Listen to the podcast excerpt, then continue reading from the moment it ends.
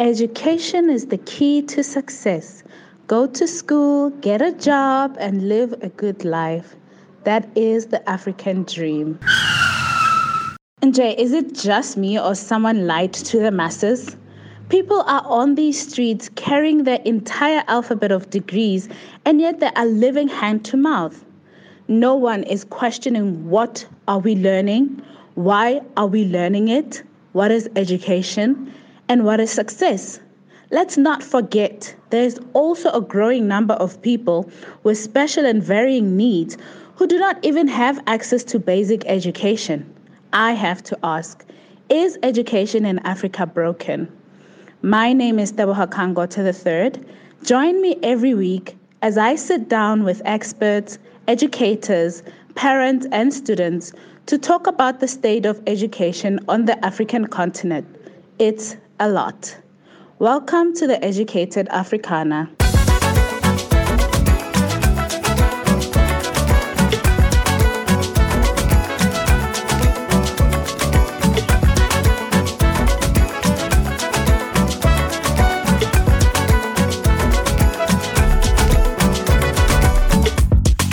I am joined today by Florence and Elizabeth. Emily is coming and she'll join us a little bit later.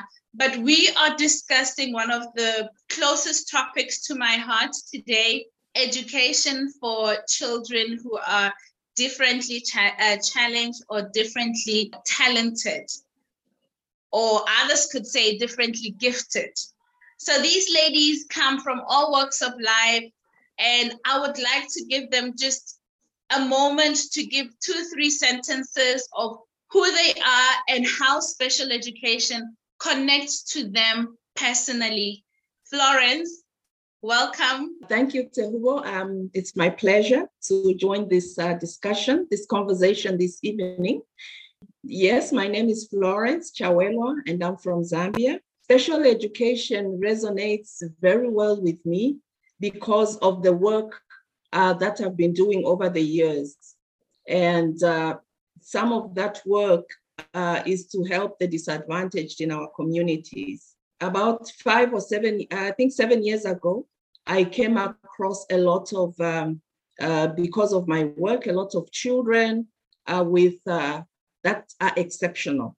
So it, it, it it's something i I'm not working anymore in that particular space, but it's something that has touched my heart. And I actually decided to go to school um, to do another undergraduate degree in special ed education so that um, I could be of more benefit. So that is how I am so attached to special education.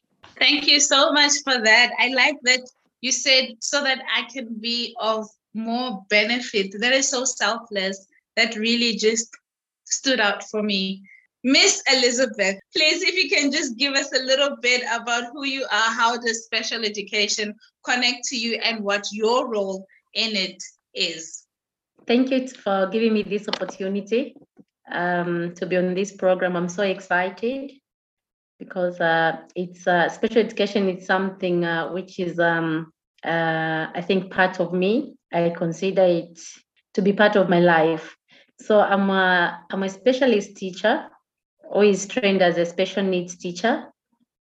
And um, I'm currently working with children with different disabilities, uh, which are intellectual disability, uh, visually impaired, uh, hearing impaired, Down syndrome, and also children with cerebral palsy, just to mention a few.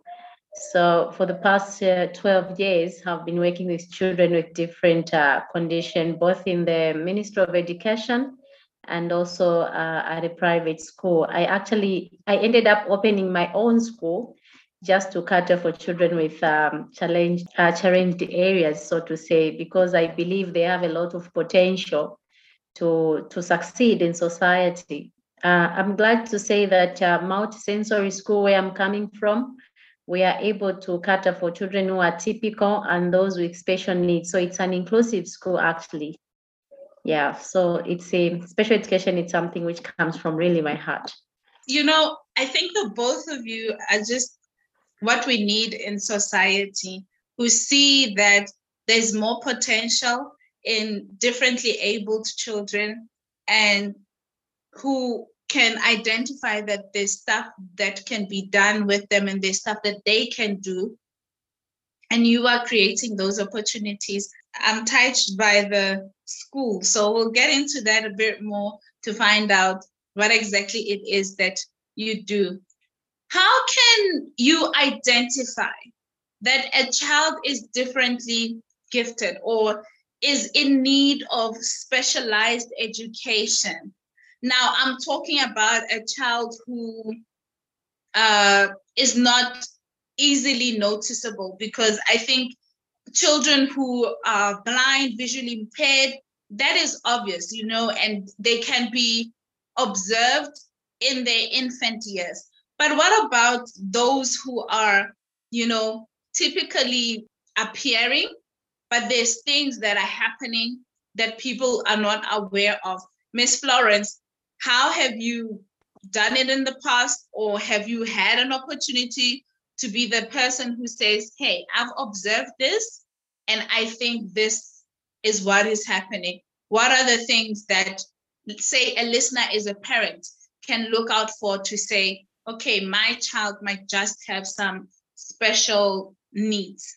I think there are many um, ways of um, um, identifying uh, that a child is exceptional. The first one, which is the easiest, is through observation.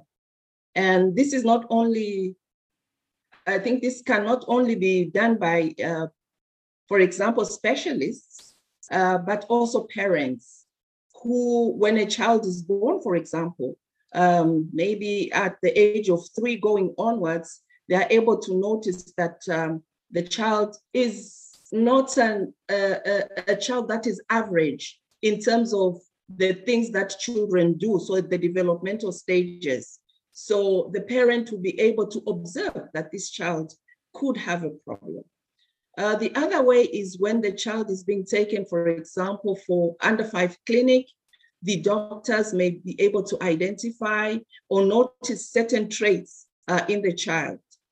But for those children that are of um, preschool going age and also primary scholars, it is the teachers that are able to observe the child, um, that the child is not an average child. When we say an average child, it means either the child is below average or the child is above average. So those are what we call the exceptional children. Now, besides observation, there are other ways of assessing um, the child. So it's called assessments. And there are different batteries that are used to assess a child, meaning there are different ways of assessing. You can use questionnaires, you can use um, uh, certain tests. You can use IQ tests. But for IQ tests, I think in Africa now, we have an argument. And the argument is that the tests that are, uh, are being administered to the children in Africa are biased to those that are in Europe.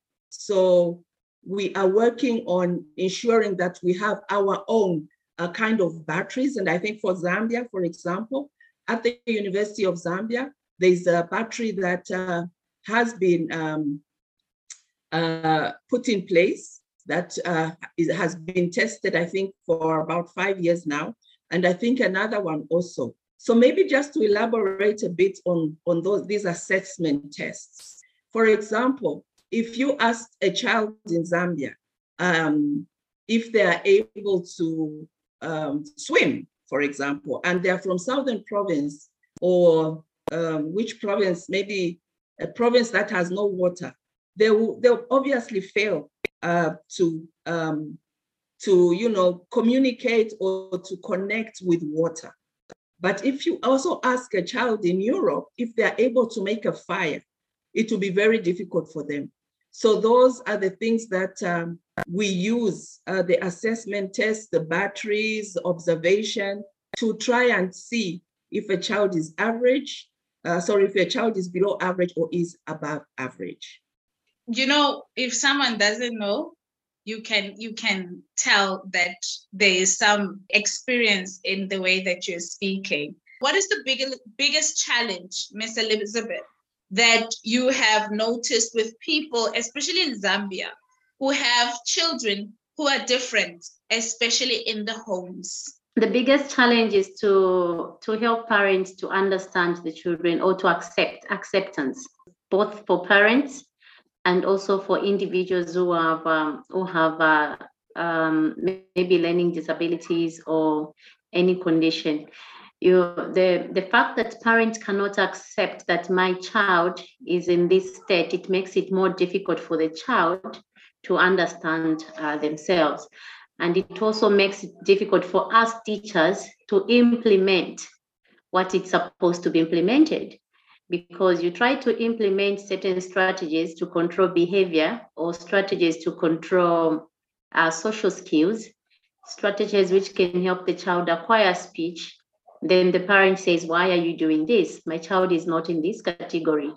So it has made our specialists to have uh, challenges on how best we can help um, uh, children who are, who are who are challenged and also, even when you give them a referral, like um, Ms. Florence has mentioned about the University of Zambia, it's one of the places where we refer our children for further assessment.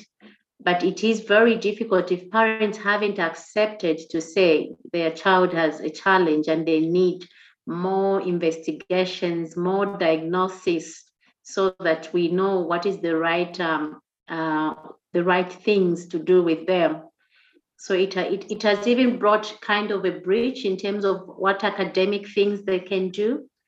Um, uh, lack of acceptance makes parents to have a vision to say, okay, my child, I want my child to be a lawyer. I want my child to be a doctor. But here is a child who has some intellectual challenges and they cannot process a lot of information.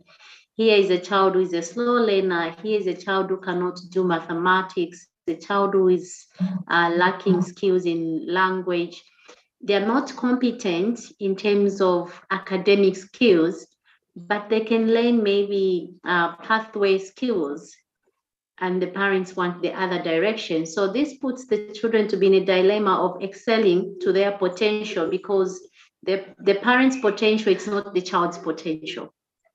So those are the challenges which we have faced as a school. Do you think they may be thinking somehow, or there's this thought of reflection that the, the parents feel that their children having special needs is a reflection on what they could control and they couldn't or that's why they, that is why they can accept it as easily where do you think it stems from I think some, sometimes or many times parents would think it's just uh, a phase. Maybe the child will outgrow it. And then in the time of waiting to say the child is going to outgrow in this uh, behavior or in this situation, uh, years are passing by, but the cognitive is not developing together with the physical development. We'll find that uh, most parents uh, the denial takes time for them to realize to say, okay, the child needs this help. By the time it's coming, they come to realize that, oh, my child needs this help. Maybe the child will be already 13 years old, the child will be 12 years old, whilst the cognitive development is at five years old. Uh, Ms. Florence mentioned about an average child uh, uh, we have come up with a program on how we can help even uh, other teachers to know the development milestones of an average child. And if we spot something which is unusual, uh, earlier the better, where we're saying early interventions are better than never, so that we talk to the parents, we see the red flags. They may not be permanent, but if identified earlier, they can be worked on. So that has been quite helpful. And also, I think awareness has also been uh, quite up doing awareness programs where parents are sensitized to say if a child has a condition doesn't mean they have a disease. Sorry, I wanted to actually just ask that, and maybe Ms. Florence can jump into that. How well informed are parents? Are they aware of these different conditions? Because I, I know for sure that in Africa, or as as as an African child growing up, things like um, ADHD were not spoken about. In fact, I don't know that my parents knew about that or they knew what it was. Or things like um, autism, they didn't know um, what autism is. It was just, oh, this one, um, excuse me, uh, is crazy. Oh, that was just putting a, a person in a box and they they, at, they, at they, they, they don't really have the information and so it becomes a communal understanding that oh just crazy or I they're just different. There's something wrong, but like it's just enough, or it just ends at, oh, there's something wrong. Miss Florence, you have worked in communities. What have you picked up? And are, are people informed? Do they even know what they're dealing with? Not just um, not just uh, maybe the, the the nuclear family, the relatives, the the community. Are we are we are we aware of what could and could not be a, a, a special needs child? especially if you can just you can't just look at them and see it yeah thank you and thank you elizabeth for uh, the insights it's a egg and chicken situation especially for africa um, i say that because in the urban areas uh, like elizabeth has stated a lot of awareness has really taken place. Different sectors the, the health sector, the uh, education sector, the social services sectors have done, I think, quite a lot of work, including organizations that deal with these issues in terms of, you know, raising awareness on radio, on television, NGOs that are involved, uh, going to communities, carrying out roadshows, and so on and so forth. Um, churches, uh, meaning faith-based organizations, have also done quite a lot of work. But when it comes to our rural areas, I think we have a huge gap. Um, yes, um, our parents, I think our generation, didn't know much. And so it is the same now with parents that especially live in disadvantaged communities and rural communities. Uh, because number one, in the rural areas, children may not enroll for school on time, or they will not be in school altogether, which means that uh, teachers who usually help in identifying and assessing these children will not, you know, have the opportunity to see that child. So the parent will see certain behaviors that are not um, normal, so to speak. For example, a child uh, is antisocial or their social skills are not good. They're always fighting. They're always, you know, running in the house, breaking things and doing those things that an average child would not do. So they will think that child is very naughty. They'll beat, they beat the child, give them corporal punishment. We've heard of situations where a child is tied to a tree. And when you take them um, to the hospital or you take them for assessment, you find that the child just has, uh, is just hyperactive. So those are some of the things that are really uh, we need to work on.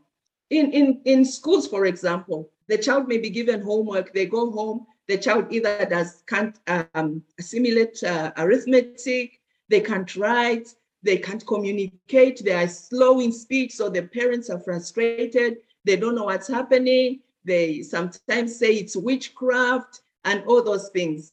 So we still have a long way to go. However, we've made a lot of inroads in terms of community awareness, um, but we still need to do a lot of work.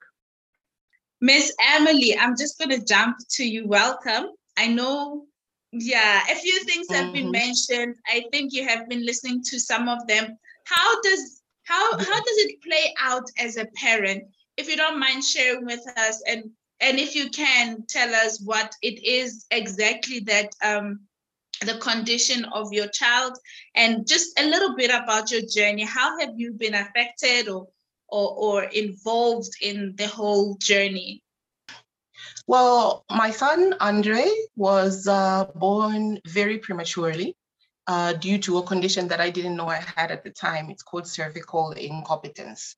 where basically your womb can't carry a child for your cervix is not strong enough to carry a child for you know up to term so he was born around six months and maybe six months and two to three weeks so basically what that meant was that by the time he was born he was not fully developed enough uh, to be able to well basically he had something called oxygen deprivation to the brain so it means he didn't get enough oxygen when he was born.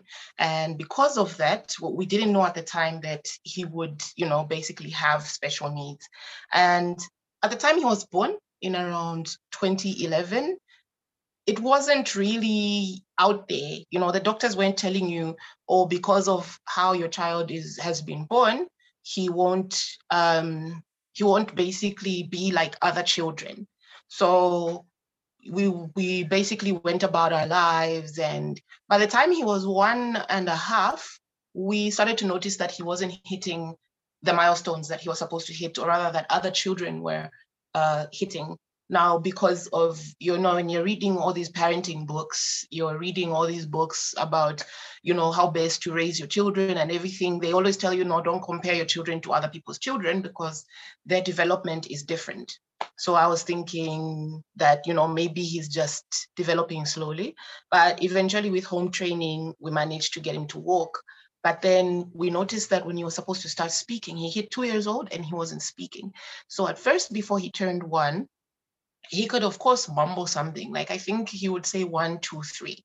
And then by the time he turned two, he had completely lost that sense of speech. And um, of course, the first thing that Africans go to is witchcraft. People just say it's witchcraft. It was a witch hunt, basically. And when you have nothing to, no alternative rather, you let people help you with their solutions, even though those solutions are unorthodox.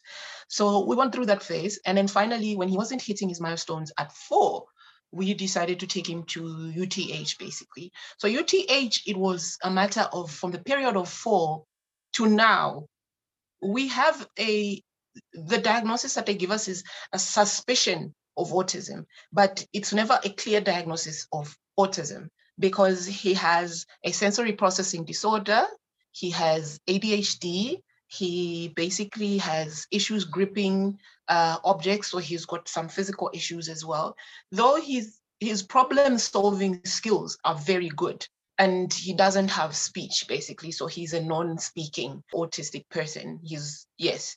So with all those things it had you know it had also baffled the doctors because on top of it when he turned about four and a half he started getting seizures and we didn't know that seizures actually also were a part of you know the oxygen deprivation to the brain and the autism because it turns out that some autistic children get seizures.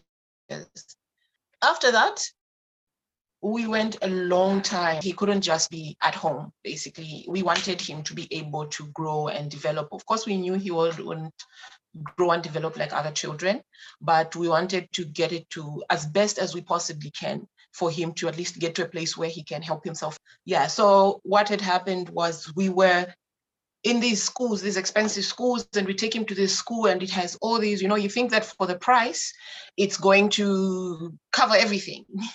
But unfortunately, it was a situation whereby they were not specialized. Most schools are not specialized for autism. Most of them have mixed children with different disabilities, so they weren't able to pay attention to his particular needs. So we ended up having a long time where we were spending money and we weren't seeing much of a change. So we had to take him out of school because it was way too expensive for us. We tried um, government schools, they didn't have the facilities for autism because they usually have sign language um, mm-hmm. for, of course, deaf children. You have the the ones they call the usual disabilities. Uh, so his disabilities weren't really catered for. And I once again we had to take him out of school. So we found uh, a school finally where they had experience with his uh, condition. And once we had that school, unfortunately, we hit bumps with funding. And because you have to choose now between his medicines and his funding. And how I wish we had government schools. My gripe with how it's going right now is that we don't have public schools where we can just take our children and they can learn and they can be helped and taught. We it's so hard to get into, let's say, to get into the Chainama school or the Unza school. And if it's the Chainama school, it's mixed, so they won't really still pay attention to him. There's a, another school called Kapiliomba, which is also a private, uh, a, a, public school. With Kapiliomba, of course, they have other special needs, but then his special needs are not catered for. So for me, I feel like the condition of autism is, yes, it's an unknown in our country, but I feel like people should pay more attention to it because there are actually more children who have this condition compared to like, you know, how people think about it. People who think it's just madness. Take him to Chainama, you know, or take him to uh, a home. And I love my child. I can't have him in a home. He's mine. But yeah, that's as a parent, our biggest struggle is one, the finances. Financing is so hard for children with special needs like autism. And another issue that we have is uh, just the lack of schools and the lack of teachers, the lack of specialists, we have to basically move heaven and earth to find that for our children. And it's so emotionally ta- taxing, it's, it's financially taxing, and I think on the child as well, because he feels left out. Usually he sees other children going to school. You know, you can't put him in a normal school because my child was bullied severely when I tried to put him in a normal school. That's when I didn't understand what he was going through. So just those, you know, how expensive it is, the how we don't have specialization on on these issues and how difficult it is just to find a school for these children. It's just uh, really frustrating for us parents but we make do with what we have. And we are like i'm grateful for the services that we actually do have for our children but i feel like we really need more. I think we just need more. I, you know, as you were speaking, I um, before you came in, I, I I just said that I'm also a teacher and I have the the blessing to be working in a school that, you know, brings parents who can afford that unaffordable, but like you said, it it puts then everybody else, which is usually the majority of the everyday person me and you included, um, very far from resources because the ones that are there, they are quite expensive. And the, the nine to five uh, dad, nine to five mom can't really afford such expenses. And it's such so heartbreaking to hear that, you know, you you reach a point where you have to choose now is it his medicine or his schooling that is such a hard decision to have to to to make and i you know my heart just goes out to you. Um and this i believe conversations like these are what will also propel the wheel to move forward a bit faster. And it's my hope that more people will get to hear this and more people will get to understand especially what the parent goes through. Um, and come up with ideas or ways that we can assist and that we can, you know, push even our own government to create more resources for children and adults because we have adults who have never been diagnosed and who are you know just going about their lives. Others are in the streets because you know they've just given up with the frustration of what you said, being bullied, being treated differently, they can't express themselves. And you know, autism is one of those illnesses or one of those conditions where uh, it's a spectrum. It's not just one one explanation for all people who have autism. Um, it's a lot of things. Uh, uh, this one could have this. This one could have that. This one may have speech, but it's limited. This one may have that, but it's not. You know, there's there's just so much. Uh, Miss Elizabeth, I know you want to weigh in. Please go right ahead. I, I agree with what Miss Emily has um, has just stated, especially that uh, most of the uh, government schools are not able to to offer education to children on the spectrum. Um, I'll give an example from my school where we are handling uh, children with uh, uh, autism. We had uh, five children who wrote grade seven exams, and um, they got uh, five five ninety five. Others got five fifty. But when it comes to going to secondary, which is grade eight, believe me, there's no school which they can go to. No one knows how to handle them. So you, we, we can imagine the gap which is there. Uh, we, we have Munali uh, Secondary School can only handle the VI, which is visually impaired and um, hearing impaired uh, St. Mulumba in Choma, which is a boarding school, can only handle visually impaired and hearing impaired. I literally had to visit the school. They said children who are autistic, they are difficult to handle. They can't be handled, but it's it's on it's how we we learn uh, uh, how to treat them. Uh, it's how we learn how to enter into their world before we introduce what we want them to do. We need to understand how their brain works we need to understand how their formation is. But society wants the uh, children on the spectrum or individuals on the spectrum to adapt into the society which we are in, the so called normal, and which is quite very difficult for them because they are thinking their intellect is really different from how we, we view things. And this also has has made others who can even excel academically, since it's being a spectrum, others uh, they, they'll, they'll learn through the pressure they'll go through. But even when they go to university, they have challenges. Um, they, they, they'll fail even the exam which they are supposed to pass because maybe an exam has been being prepared at a time when their brain is not thinking, they can't comprehend, they can't process, and they are overwhelmed with too much noise in the lecture room. They can't really just handle that. And then they are with a lecturer who doesn't know what autism is because believe me, there are some doctors who hear about autism and they don't know what really it is. Uh, I've, uh, I've worked with children or individuals on the spectrum for the past 12 years.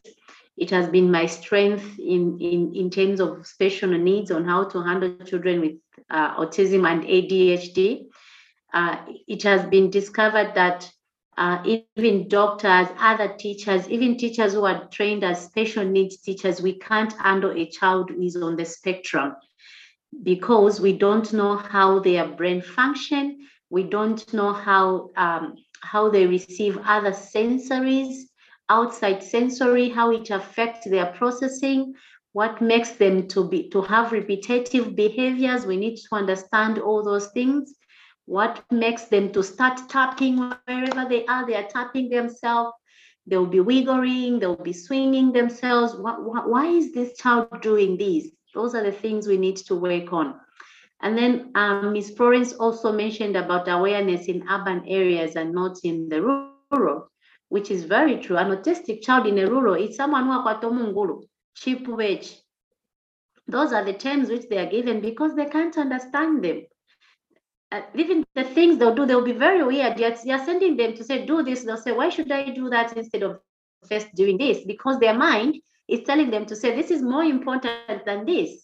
Let me do what I want to do first, and then I'll do what you want me to do. They have that ego, it is in them. And as specialists, we need to understand their ego. They also have the ID, which tells them to say, what I want first is more important than what mommy wants or what the teacher wants. But here is the teacher who said, No, Elizabeth, until you do this, that's when you're going to do this. Then there'll be commotion and the, the child won't do anything. So there's yeah. a lot of um, a lot of uh, awareness needed both to parents, um, to the community, to mm. to teachers, as teachers who are dealing with children on the spectrum. We need to have programs like teachers training teachers.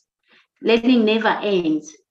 So if we can have uh, programs like teachers training teachers, that will be very helpful. Another cardinal point is when Miss Emily had a child, the doctors never told her to say, these are the red flags.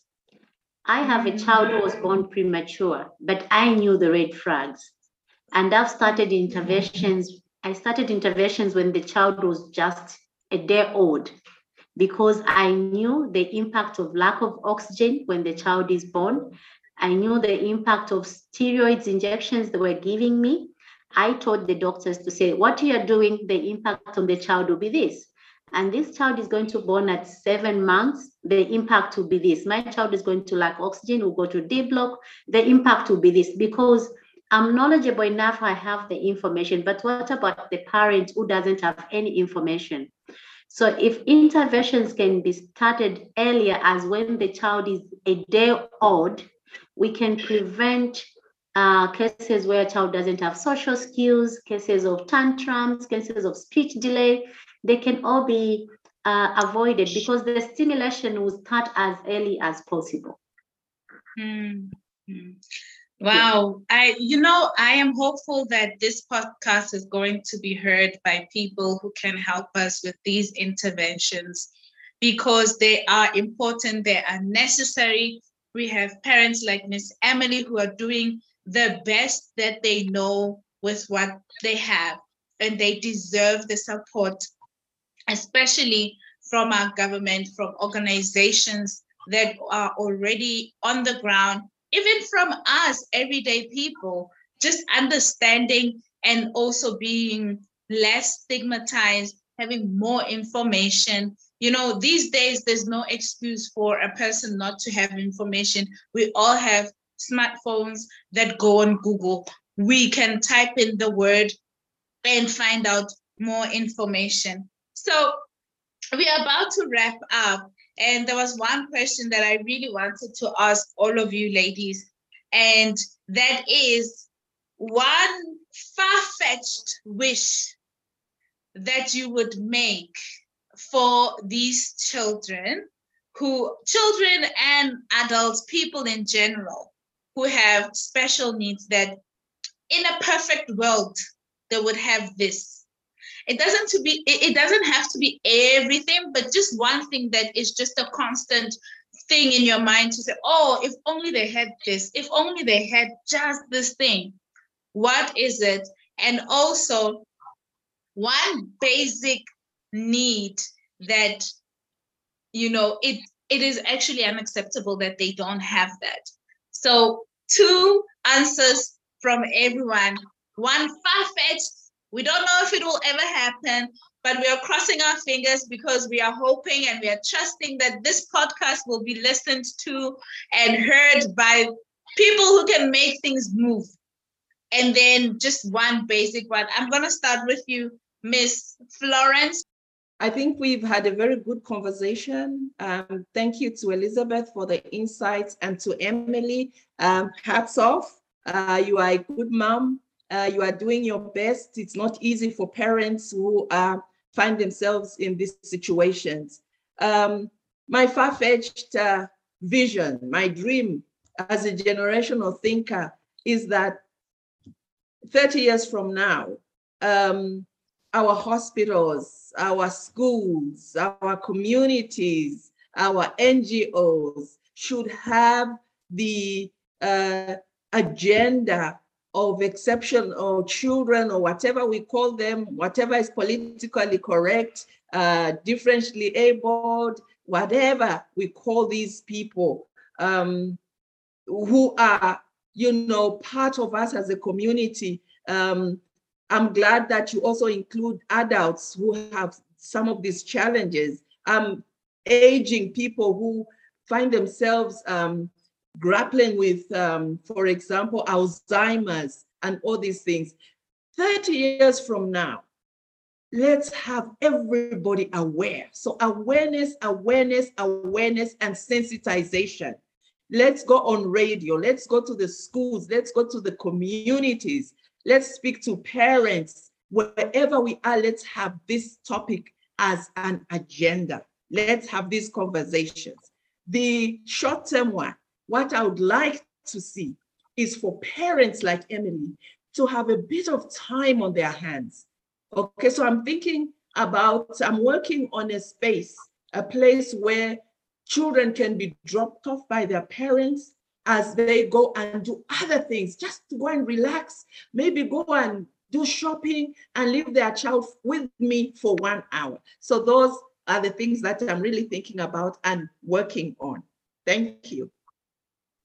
Selfless Miss Florence. Please, please, please, please. Miss Emily, one far-fetched dream and one basic that should be happening right now. Please go ahead. One far-fetched dream is um, to live in a world like uh. Florence had said that is very accepting. I think acceptance, where people are educated on this from childhood so that they know how to handle uh, uh, our friends who are different. You know, I, I, I know it's not far fetched, but if we can get as much awareness as possible out there, um, I would also love to have time to myself sometimes, like she said. but yeah, that if we could spread awareness and if it can become a cause the way it is in other parts of the world, it would be amazing. And then one thing that I know is not far fetched, but we really need is that if free education can extend to a person that is considered normal, uh, in quotes, free education should also extend to people with uh, certain disabilities. It should not be expensive uh, because these, these children do not choose to be the way they are.